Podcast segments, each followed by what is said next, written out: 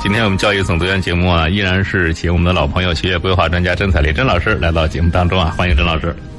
王鑫老师好，大家下午好。哎，前两天咱们跟大家谈到的呢，其实是，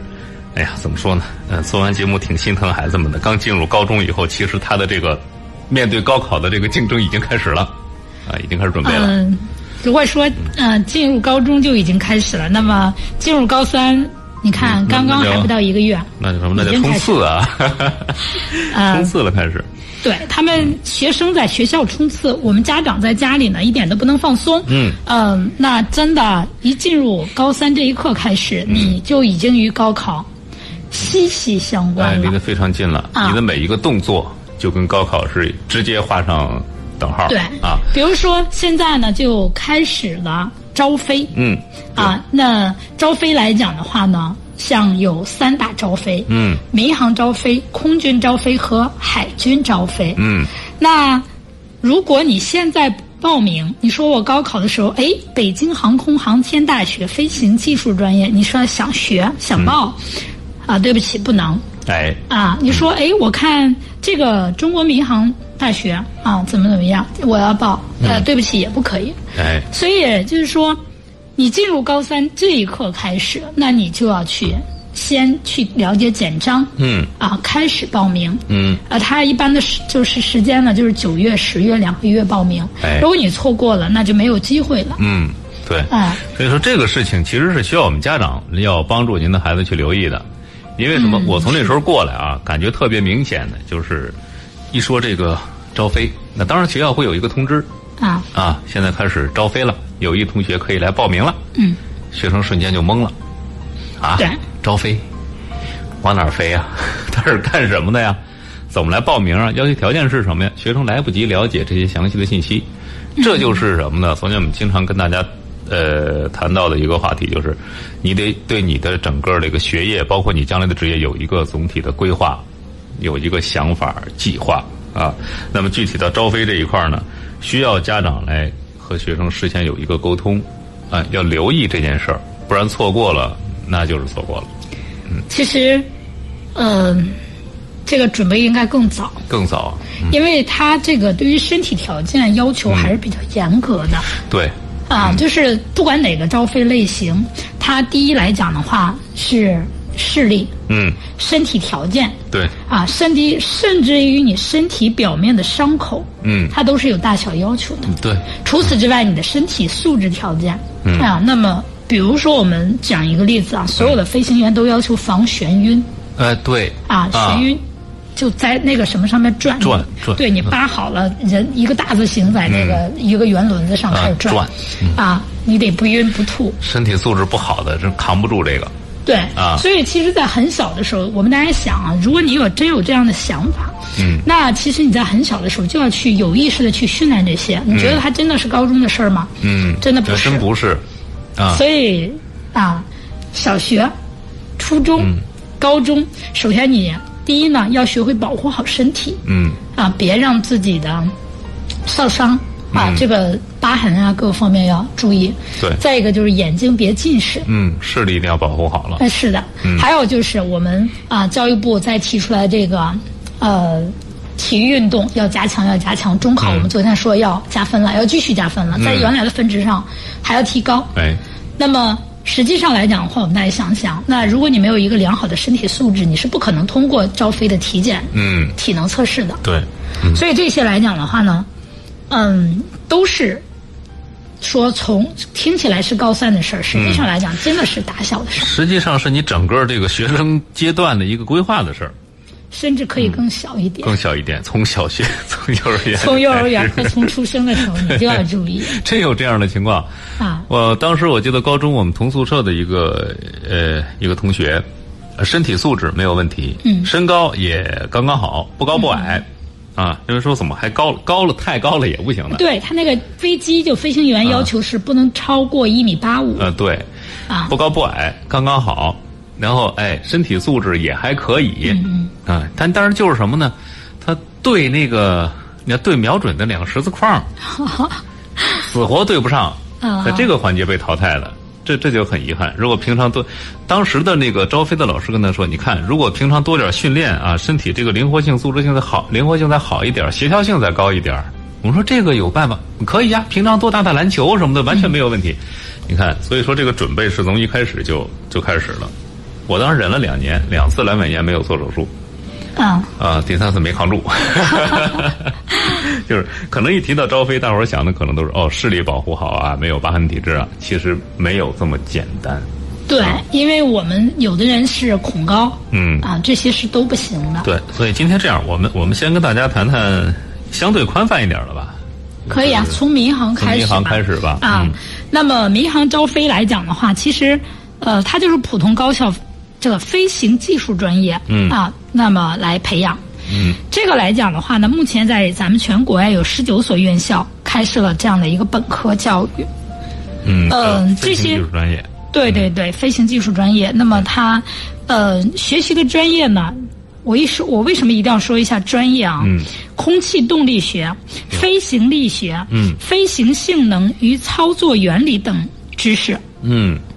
那么我说到这三三个词儿以后呢，我觉得大家一定，尤其是我们这两天在说高一的问题，嗯，选科呢，你一定是物理组合的。对，物理肯定是要选的，对，如果你物理没有选，那就甭想了。对啊，你看什么力学、啊飞行力学、空气力学，嗯，啊，这些飞行性能力，呃就是飞行性与操控这些，那你肯定都不行。嗯，所以这个来讲，我们大家就可以想象一下，呃，它是要求物理组合的学生。那这个来讲的话呢，它呃培养了以后呢是。对民用航空公司啊，从事民航飞行的，嗯也可以是，比如说，你可以是运输啊，也可以是就是飞运人都可以。嗯对啊，是主要是在这个方面。那么当然了，也有的人一开始可能在飞行，后期可能慢慢也会去做成管理层，这对都是可以嗯大的、家一说飞行员，首先想到脑子里边可能掠过一部电影叫《中国机长啊。》啊，对哎，黄晓明演的，黄晓明演的，哎，大伙儿然后一看，说，哎呦，说这个，尤其尤其是前一阵儿那个四川英雄飞行组给大家做报告的时候，大伙儿一看，嗯，第一印象是什么？飞行员什么样子的啊？制服很帅气啊，啊，太阳镜儿很很耀眼，一个个高高大大的，笔挺笔挺的，也很帅气。嗯，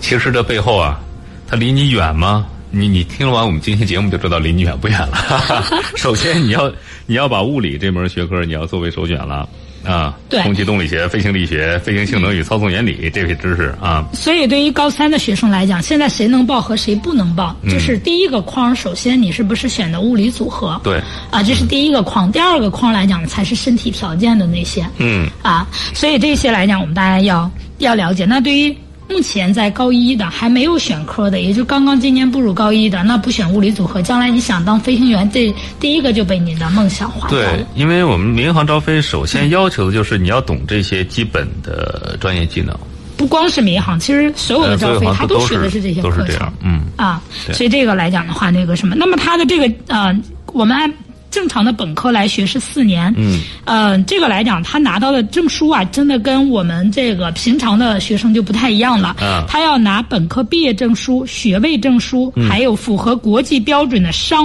用驾驶执照，嗯啊、仪表等资格等级资格。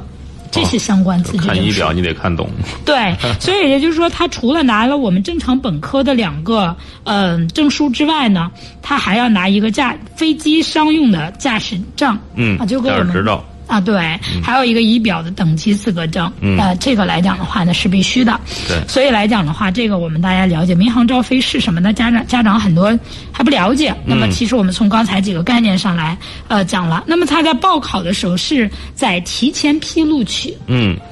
啊，这个也就是说，你在提前批里边才能看到这些学校。如果提前批里没有的话，那本科批是不存在的。嗯，所以这个来讲的话呢，嗯、就是飞行技术这个专业，它一定是在提前批里招的。嗯如果说你没有录取的话，不影响你本科批次的正常录取哎，啊。嗯，但是你这个可以嗯提前批里边只能选一个学校报，所以这个是没有办法的。哎，反正报考上其实是沾了一光的，你可以在提前批多选择一次。嗯呃，对于大家来讲的话呢，呃，你现在呢先报的话，你先先占一个机会，但是到底能不能够行，那还有那后边一系列的一关一关的，嗯对啊、过五关斩六将，那真的是，嗯啊、一环一环的要过，对所以这个来讲的话呢，最起码，呃，就是。真的符合的时候，你在报考的时候是有机会的，嗯就怕的是你你符合条件，但是你没有去报名，错过了报名，那你后边就没有这样的机会。对，嗯，啊当然，所以如果如果说你们家孩子对飞行实在是不感兴趣，那啊这个那就不论啊、不要强这勉嗯对，不要强，不要勉强啊。呃，他的培养方式跟咱们普通大学本科培养方式一样的，呃，基本上一样，但是呢，它有一个实行公费培养嗯，啊。那么这个来讲的话呢，飞行就是它这个呃，在孩子们在学习理论期间啊，在大学期间只需要交纳学杂费。嗯啊，那么飞行培训费呢是由民航公司承担的，也就是不用你自己去交这些钱。嗯，那如果你去国外的航校学习的话呢，那么也是由民航来承担你国外航校学习期间的食宿等相关费用。嗯那取得了这些之后呢，你要回到民航来去嗯啊。那工作，这个呢是我们说到的前面几个。那么家长呢，可能还想，那去参加民航招飞的话，它的一个发展路线是怎么样的？对，说不能啊那老不能老飞 啊， 对对对飞不动，这个呢，了嗯我也跟大家简单的普及一下、啊。首先，你学完了，可能一开始的时候啊，也就是前几个月吧，那你就是飞行员。嗯，那如果你经过几个呃月的一个模拟训练呢，全部考核以后，可以成为一个副驾驶员。嗯啊，副驾驶员呢，呃，它还有一些区别，比如说你飞的机型啊，嗯，级别呀，嗯它可能还会有有变化。哎，嗯，嗯那在这些上面来讲的话呢，副驾驶月薪就能超过两万了。嗯如果你要是呃正驾驶或者是飞国际航班的话呢，那收入呢更加可观。嗯那么副驾驶呢，它又分为第二副驾驶啊、副驾驶和第一副驾驶三个不同的级别。哦这个是根据你的飞行经历和技术考核来晋级的。嗯所以来讲的话呢，那么我们可以看到，其实，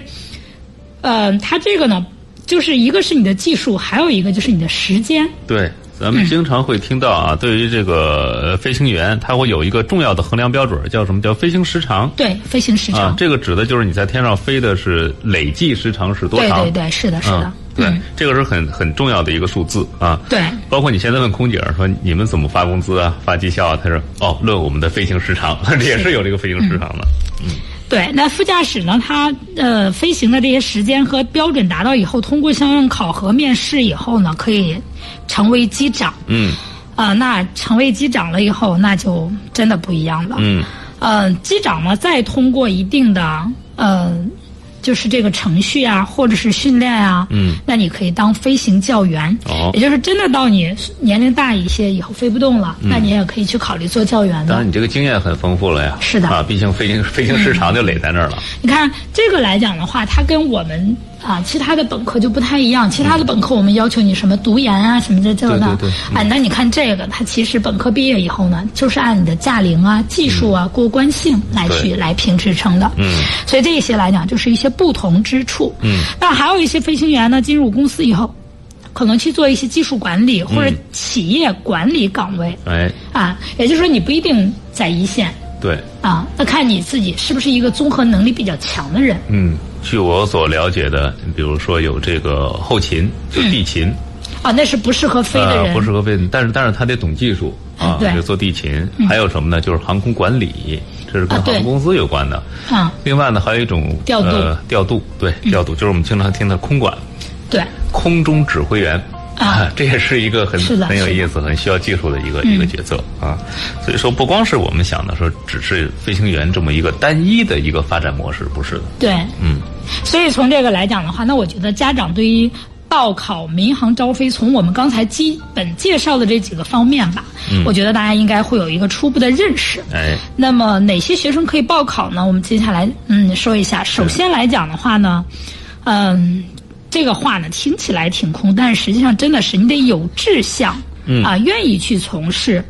啊，这个民航事业，嗯，我们听起来民航嘛，就是带着人们去飞的啊，不需要跟国好家去像那是什带么。着光环了，这个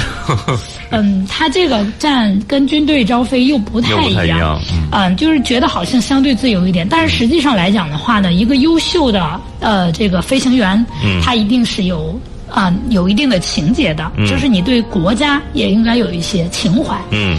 所以这个来讲的话呢，我们啊、呃应届毕业生，嗯你看，二零二一届普通高中毕业生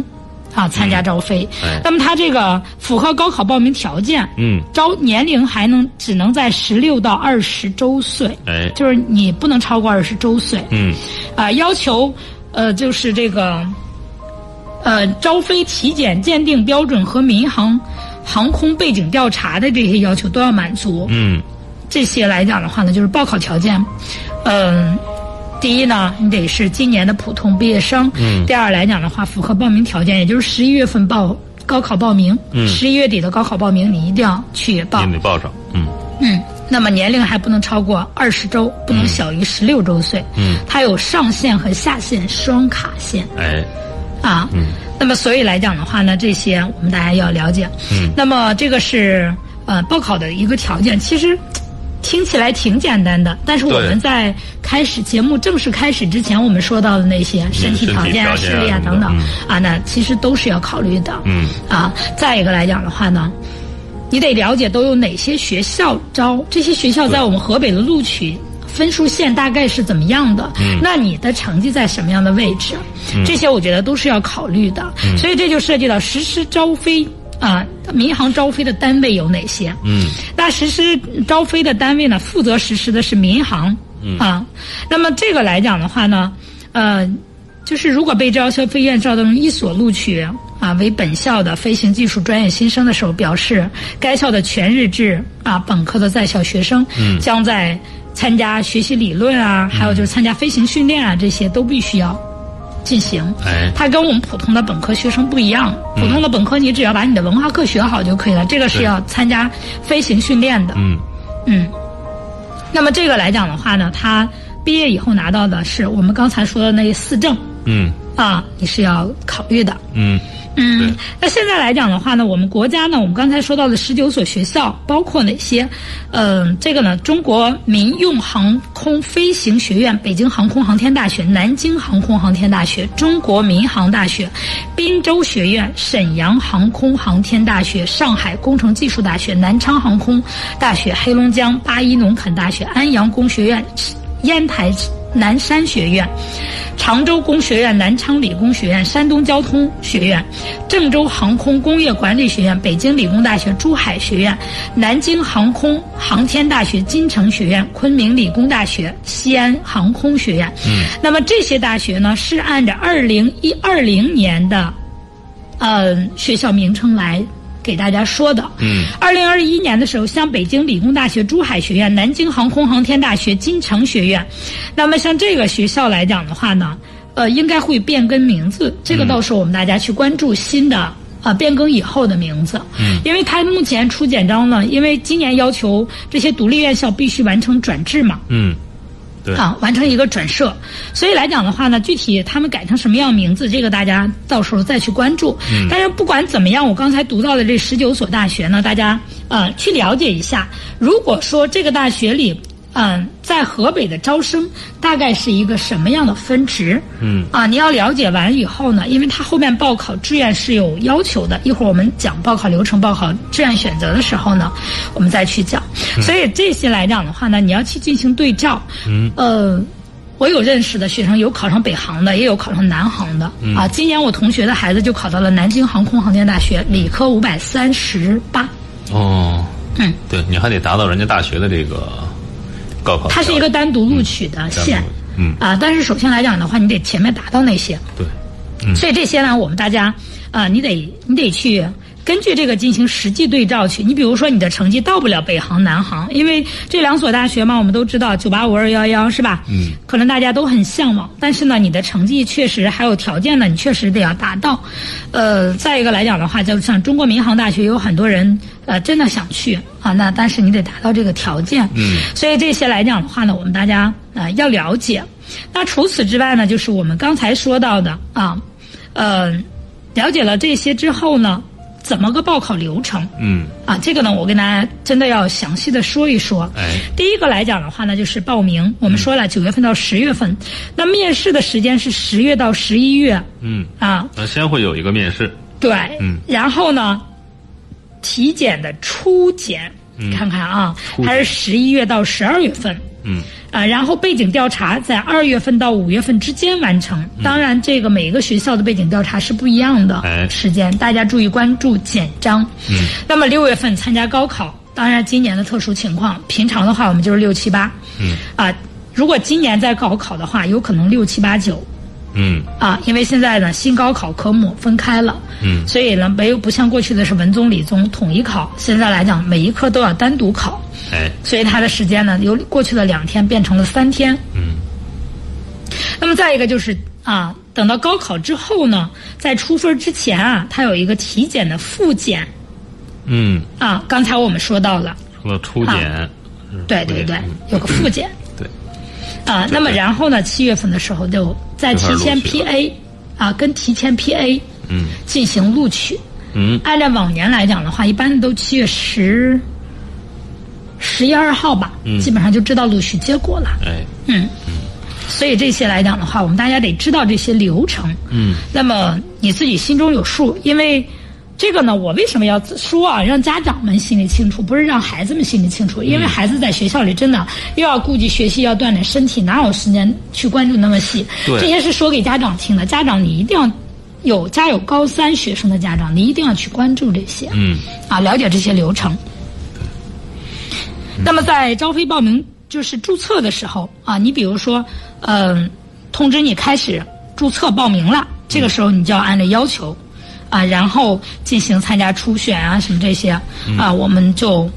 嗯，刚才说了一个大概的时间流程，我就不再详细去跟大家说这个。然后我们说说报名这件事儿。嗯，嗯，阳光高考啊，就是在那个什么浏览器上面直接输“阳光高考”四个字。嗯啊，它就会出现一个什么呃教育部阳光高考这平台哎啊、然后呢，它有一个官网，看见“官网”两个字再点进去，嗯啊，那就呃进入民航招飞系统，嗯，这是唯一的报名入口，嗯，不要不要乱点其他的，对，嗯所以这个来讲的话呢，我们每年啊，真的有家长会上当受骗，嗯啊，所以这个来讲的话，我们大家啊、一定要要了解这个平台在哪儿。那么然后呢，可以就是如果你有不了解的信息，可以点开看它的民航招飞报考指南，然后呢进入它的这个报名入口进行报名。嗯，那么这个来讲的话呢，学生呢需要及时注册啊系统，准确填写信息，根据意愿还得填报招飞志愿组合。嗯啊，这些来讲的话呢，都是你需要那什么的。那么这个时候呢，我们学生的这个注册的手机号啊，一定要一定要就是关注好。有的时候可能有短信，有的时候可能有电话跟你联系。哎那么这些来讲的话，我们大家一定要了解。那么除此之外呢，如果说你自己有什么疑问的话呢，嗯、在招飞系统的网页上呢有一个联系方式一栏，你可以点开，然后跟你所在的。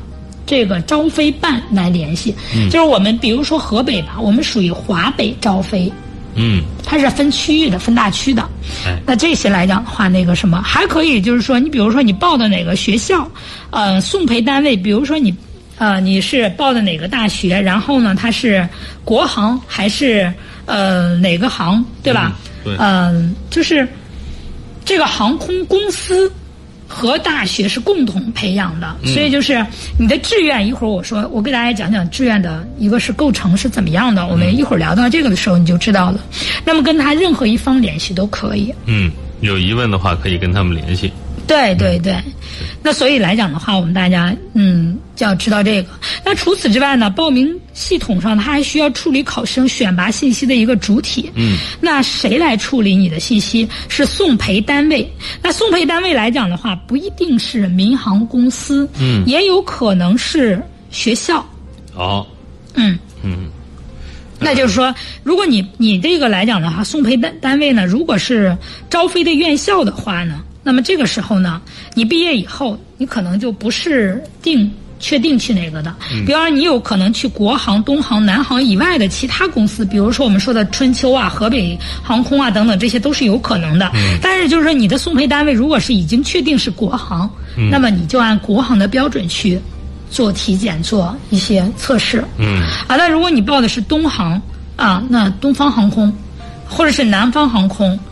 啊，那如果你报的是送配单位是这些的话，那么你毕业以后就是去这些航空，嗯只是他委托了不同的高校去培培训养啊培训嗯。所以这些来讲的话呢，就是呃，我们大家得知道你的送培单位是哪里。嗯，嗯，对，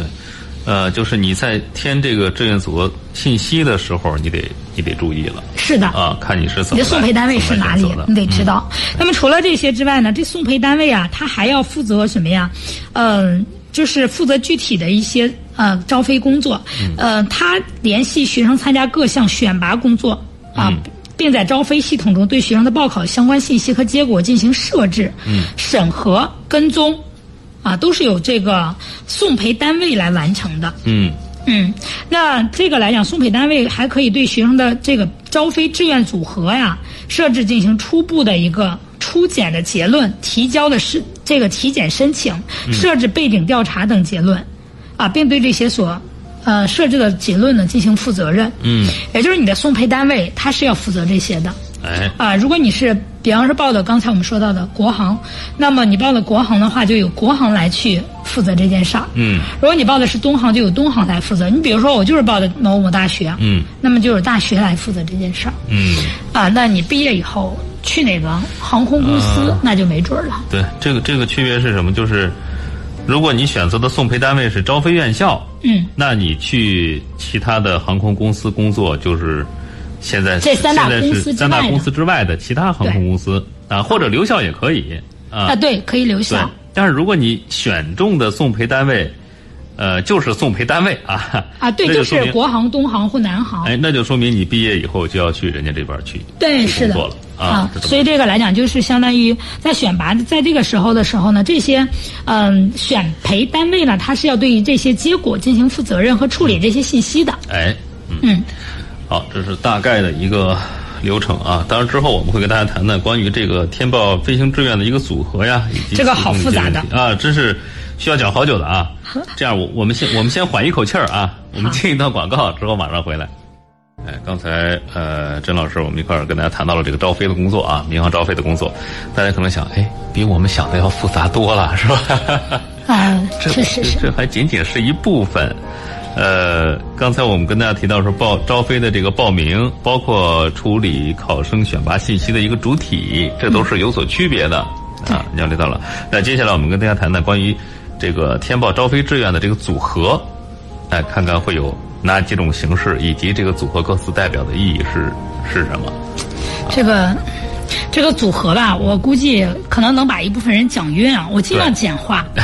啊，对，因为这个真的是那什么。那学生的志愿呢，它有招飞院校和送培单位组合形成的。嗯啊，那么组合的形式和就是这种来讲的话，来来进行。嗯那在当地招飞的这些计划的招飞院校啊，参与的合作的送培单位啊，嗯这些来讲的话，都有它有一个数量啊限制的。嗯那比如说我们啊、某学校每某个学生吧啊，嗯在那个在学生的生源地呢招飞的有。院校有 A、B，我们刚才有十九所，那就太多了，嗯是吧？对那假如我们只有两个的情况下，送培单位、那可能会有 A、B、C、D，A、B 嗯呢为院校，C、D 呢为招飞的航空公司哎，啊。我们我们暂且以四个为单位，这样的所少以一这样点还嗯让我简单一点儿啊。对，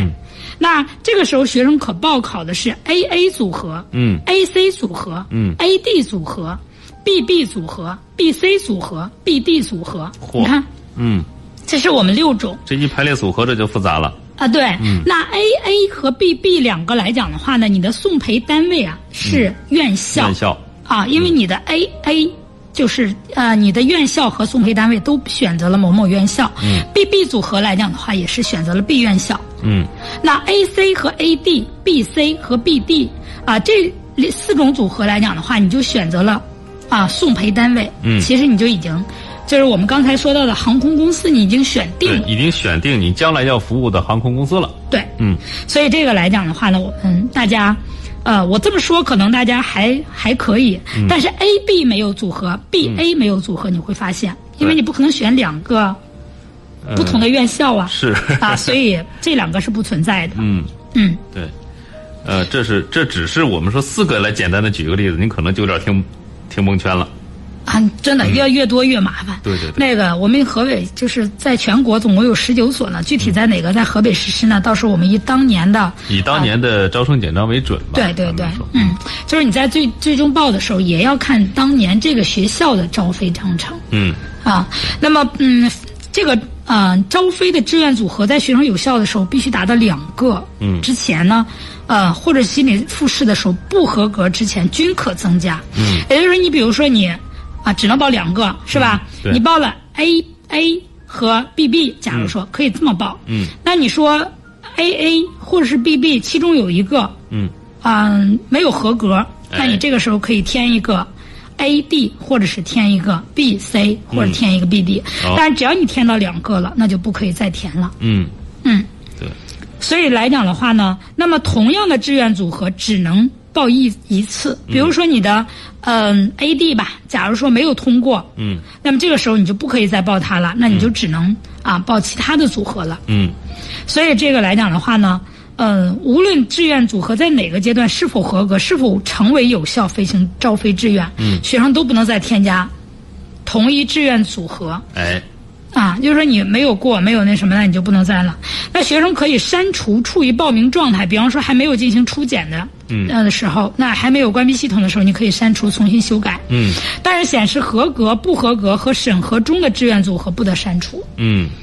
这个时候就不能再随意变动了。是的，嗯这是我们说到的这个组合组合和这个什么？那如何确定你的有效志愿？嗯，这个来讲的话呢，我觉得还是所有报考的这个组合呀，初检、体检、心理测试都合格后，可进入确认有效招飞志愿阶段。嗯啊，那么这个时候可以确定至少两个符合上述要求的志愿组合，然后送参加送培单位对学生进行的背景调查。嗯，也就是你首先呢，嗯，在这些呃十一十十月份呢，十一月份的时候呢，呃十二月份这个时候你的面试、体检啊都合格的情况下，嗯，那么这个时候你的志愿就生效了嘛？哎，这个时候你就开始，嗯，让这个送培单位，不管是学校还是那还是个民航嗯公司，那么都进行背景调查。那背景调查啊、合格的志愿组合正式成为学生招飞系统上的有效志愿。嗯如果就是有效志愿最多是两个，一旦选择不能更改嗯，啊，一旦申请参加背景调查不能更改、删除、撤回哎啊。一旦成为有效报飞呃报考这个招飞志嗯愿，不能更改、不能删除、不能撤回。哎，所以来讲的话呢，呃，你一参加了，那就不能啊更改、删除、撤回。嗯常温有效的也不能。对啊，一旦有效志愿达到两个了，那你也就不能再去报其他的了。嗯，就是你已经 有效了。是的，你再报其他的这个招飞院校什么的，嗯哎，这个流程其实已经进行完了。对，嗯所以他的报志愿我们可以看在前边，嗯并不是在高考结束之后。对，嗯啊，这个我们大家一定要去了解。嗯，那么二零二零年的时候是在二月十号前的确认的有效志愿，我们大家可以、呃参考这个时间点。嗯嗯，那然后来讲的话呢，他会根据这个，就是你的确认了以后进行背景调查。哎啊，在此之前呢，大家学生们需要填自己的高考号，因为高考号呢，我们在十一月底、十二月初的时候，一般的，呃，就高考备名结束了。嗯，这个时候你一定要把你的高考报名号、考生号记下来。哎，嗯，要到时候填到系统里去，对核实你的手机号码，并通过短信验证方式确定。嗯啊，这些来讲的话呢，我们大家要那什么。那么再一个来讲的话，我们作为家长，这个工作我还是说布置给家长了，不是布置给学生的。嗯，那你要保证你的这个背景调查的工作时间啊，各送达单位均设置了申请参加本单位背景调查的截止时间。你申请它有一个截止时间，嗯，如果你在截止时间之前没有申请，那就没有办法，过期就没有办法再申请了。对，也就是你的志愿其实就作废了、哎，啊。说到这个背景调查，嗯啊，如果背景调查不合格，这又该怎么办？呃，如果不合格的时候，该志愿为无效志愿，学生可以重新选择其他符合要求的志愿组合申请背景。背景调查，嗯、对，嗯，但是申请背景调查的志愿组合与呃有效招飞志愿的总和之数，还是说不能超过两个哦，嗯啊。所以这些来讲的话呢，呃，如果你两个都合格了，嗯对吧？嗯，那么你就不能再去申请了。那如果你其中的一个没有合格，那么这个就属于无效的。这个时候你可以再添加一个，嗯啊、那申请背景调查。如果说那两个都合格了，那就不能再。如果就再申请的这个还没合格，那你可以再换一个。嗯，啊，直到就是两个都合格的时候，你可以，嗯、就是完成，完成，嗯，对这儿完成了，嗯这是那个什么。那么再一个来讲的话，如何根据高有效的招飞志愿、报考志愿，这个我想是很多家长非常关嗯注对，的这了。是高考志愿了，对，前面我们报的都是招飞志愿，嗯这个是高考志愿。嗯那么，呃，有效的招飞志愿呢，其实我们已经说了两个嘛，是吧？嗯。这个时候呢，就是你高考的时候呢，你你到时候你就要去做选择了。嗯。啊，因为到时候只能最终报一个学校嗯啊，所以参加高考正式的时候呢，招飞的志愿所填报的飞行专业的这个不在有效志愿范围内呢，是不可以报考的。哎就是你你前面你废掉的那些没有通过背景调查的是不可以报的。嗯，如果就是通过合格的这两个里边啊，那么你再选一进行选嗯啊，所以这个来讲的话呢，呃，那么能否被录取，取决于你自己最终选了哪个。那个院校，啊，对对对，啊对，选了那个培养单位，嗯然后是由他来决定录取的，是的，是的。嗯对所以在这个来讲的话，我们大家一定要知道，因为我们的呃提前批呢，就是只能选报，对于普通学生来讲，只能选报一所高校。嗯啊，所以这个来讲的话，我们大家知道。那么再一个就是，嗯、如果你啊被，比方说我。选了这个了，但是没有被录取。如果你服从调剂的情况下，他会啊、从院校内送培单位兼调剂。比如说，我报了南京航空航天大学，是吧？那我服从了这个嗯调剂，那就是假如说有国航、民航和那个什么，那可以在这个不同的送培单位间进行调剂。嗯，啊，就是这个大学录取你的话呢，它可以这样子的。哎，所以选择服从调剂特别重要。嗯啊对，那在这些呢，就是没有没有招满的情况下呢，它就可以调剂。但是如果都招满了，那没有办法。嗯嗯，是，但是如果你选择不调剂的话，不服从调剂，意味着如果志愿组合的，嗯，就是送培单位已经招飞完成的话，那你就不可以调剂嗯不到可以其调剂嗯他的啊，不会被其他的招飞院校录取，呃，为本校那什么。所以这些来讲的话，我们大家一定要去了解这些信息。哎。嗯，再说说体检吧，我觉得这体个检其实我觉得是大家最感觉最熟悉啊，也是最难的 。也是最难的。然后其实这里边啊，嗯就认为体检合格不合格，其实不是啊，还有一些小细节是需要家长们要注意的。嗯，它叫关于关于体检结论的部分。嗯那么，那么就是说，在招飞这个过程当中，为了节约时间和费用啊，其实有些来讲的话呢，也是更好的帮助学生们备考嘛。嗯，所以来讲的话，它有些共共享，也有些不共享。那嗯什么情况下共享，什么情况下不共享？我们给大家来说一说。嗯，那么初检的时候，它合格和不合格均不共享，也就哦是初检的时候，啊是不共享的。啊，初检只是一个大体结论。对啊对，它是不共享的。嗯是那么体检的时候呢，合格、不合格、未完成、未参加、待待结论，嗯这有这几种，这五种结论，其中合格结论啊共享嗯啊给其他的未完成、未参加的这些志愿组合。嗯就是你比方说某一个志愿你合格，那么可以给其他的进行未完成、未参加、未待结论的。嗯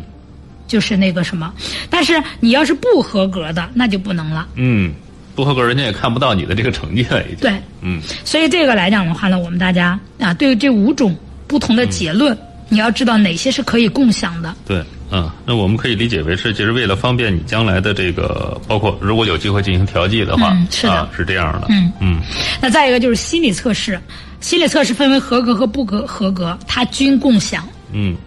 也就是心理测试。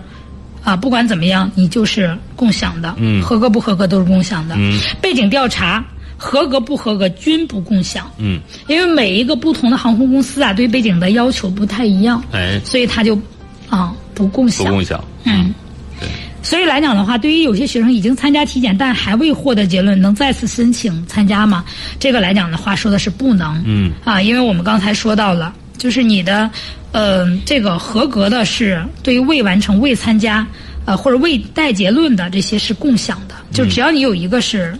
有的结论，那么就那个什么、就可以共享给其他的了，所以不能再去那什么。不能但再是去体检了。嗯对对对。那么有些已经参加体检结结论合格的，那需要再参加其他这个呢嘛？我们也说了，不需要，不需要嗯因为它是共享的。对，合格是啊共享的。嗯，对，那么再一个来讲，对于嗯，就是招飞志愿组合当中结论为未完成、未参加带结论的怎么办呢？这个来讲的话呢，学生需要参加其他招飞志愿的体检或自行去定点啊体检机构体检。嗯，这个来讲的话呢，就是如果你一直是这样子的结论，那么你就去啊，比如说我们指定哪个地方去体检，那你就直接去那儿体检。嗯，呃，当学生招飞的志愿组合是结论合格的时候呢，那么结论就共享给此前的这些啊未完成、未参加和待结论的志愿组合了。嗯，所以这个来讲的话呢，我们大家嗯，刚才说的那一堆，这几个就说的比较清楚了。对，嗯，呃，这是 体检这一关。其实好像一说到招飞，我们大家把一大部分的注意力都放在这个体检这体一检块上儿了了。嗯，当然，也提醒大家不要忘了选科啊，是不的要忘了你将来的这个学业规划呀，尤其是也 不要忘了还有分数线在那儿卡着呢。是的啊，各种情况啊啊。当然，就体检这一项，可能是大家最接触的最多，也是最认为、呃嗯特别要要重要要发力气的，嗯特对别重要的啊。那么我们刚才说到的都是体检方面啊，我们说说心理测试。嗯，呃，就是飞行员呢在空中啊可能会遇到很多问题。对，那如果你没有一个强大的这种啊心理嗯、承受能力，嗯你是不可以啊完成的。嗯，所以这个来讲的话呢，就是嗯非常重要，它叫飞行职业心理学检测。嗯，这个呢有两次机会，初次的心理测试一般与体检呢同步进行，但是呢，如果学生第一次参加的时候你合格了，那就不用再去参加了。但是如果你没有合格的情况下，啊，那你就需要再去参加一次。复试合格的时候呢，那么其他的嗯、这个呃信息呢就共享。嗯，啊，所以我们刚才说到了，这个是共享的。嗯，呃，那么对于学生呢，就是确实是复试也没合格，就嗯证明即使你的身体条件再棒，哎你也不适合。不适合做飞行员。对，嗯啊不适合做飞行，从事飞行职业。所以这个来讲的话呢，就是我们大家呢，呃，一定要了解这些流程和这些细节。嗯，嗯，说到这儿的，我就想跟我们呃学生们和家长们说一句啊，嗯孩子身心健康的成长，单真的不单纯是体能嗯和身体方面的健康，嗯，他的思想健康和他的就是这种啊。心理强大也是其他非常重要的一部分。嗯，所以在这儿呢，我也特别想跟我们所有的想报考飞行啊这些的家长，或者是你孩子有这样的梦想，或者是你家长有这样的梦想，嗯想让你的孩子帮你去实现的，那我觉得都应该从小注重培培养孩子的心理健康状态。嗯，要时时关注和对去观察他。哎，嗯，这也是给我们广大的家长们要提个醒儿啊。对，呃，另外说到招飞啊，其实一直想说一句话，可能有的家长从这个某些途径啊，比如说某些网络途径，嗯，听到过这样一种言论，说考一个飞行执照啊也不难，啊，甚至有的这个呃公众号说考一个这个飞行执照呢，其实对身体条件的要求并没有那么苛刻。注意，他说的是飞行执照，是的，啊，有人宣称说，只要符合这个驾车条件，你就考可以考一个飞行驾照。是的，他说的是飞行驾照，说的可不是民航的 招飞培训，这两个还是有呃哦非常区别别的。很大的。嗯，它你它这个准准驾的机型是什么呢？你自己拥有的小型航天器，对这是可以的。嗯啊，对就表示什么？你比如说，我有一个小的这个固定翼飞机，或者我有一个私人的这个螺旋桨直升机，这些你是可以考的。它对身体条件没那么要求，没那么严格。但是嗯因为你的飞行的这个呃这个这个距离啊，啊包括它的一个那个航就是高度 啊，高各度啊方，面哎，是不一对样对，的。嗯 达不到的。咱说句不好听的，好歹就你一人儿，咱们这说的是什么呢？是民航招飞。啊，对，它是载客、啊它载是载货客、载都有货，可对能的。，所以它的这个对驾驶员的这个技术要求、身体素质的要求，尤其是心理素质的要求是相当高的。啊嗯，就像就是我们说到那个中国呃机长，中国机长这部电影对遇到那个临时特殊情况的时候，嗯那真的是考验的是心理素质。对啊，再一个就是咱们就说马航，马航，嗯，对，啊这也是，哎呀，怎么说呢？真的是一个痛啊，但是没有办法，就是所以来讲的话呢，就是作为一个机长，如果你能冷静处理这些的时候呢，那可能就那能给大家带来很多不一样的结果。对，所以你面临的考验也是不一样的啊。嗯所以说，呃，民航招飞这个体检标准确实非常的严格。如果你想让您的孩子参加这样的招飞，或者呃听收听我们节目的学生朋友们，如果有志于就是做飞行员这一职业的，那怎么办？嗯锻炼好身体，保护好视力，保护好自己的身体，学习再一也个学习从小还得不是落下。对啊，再一个就是从小一定要就是有意识的去训练自己的心理承受能力，嗯啊，别让自己太脆弱，哎啊，这些来讲都是有必要的。再一个就是，嗯，跟我们的家长说一下吧，因为马上就国庆节放假嘛，嗯对很多高三的孩子真的是回不来的，平常，嗯，所以呢，可以利用这个假期的时候跟孩子商量商量，是吧？嗯对如果条件各个方面还比较符合的，嗯，那是不是报考？我觉得大家可以可以去考虑一下。我们一我们一直就是跟大家说的是，跟孩子要注意沟通啊一定要啊尊重孩子的想法一定要沟通啊，尊重孩子的意见、啊。嗯，好嘞，谢谢甄老师啊，给我们讲了这么多，呃希望这一期节目对有志于做飞行员的孩子们有所帮助啊。啊好，谢谢各位的陪伴与收听，我们明天再会了，拜拜。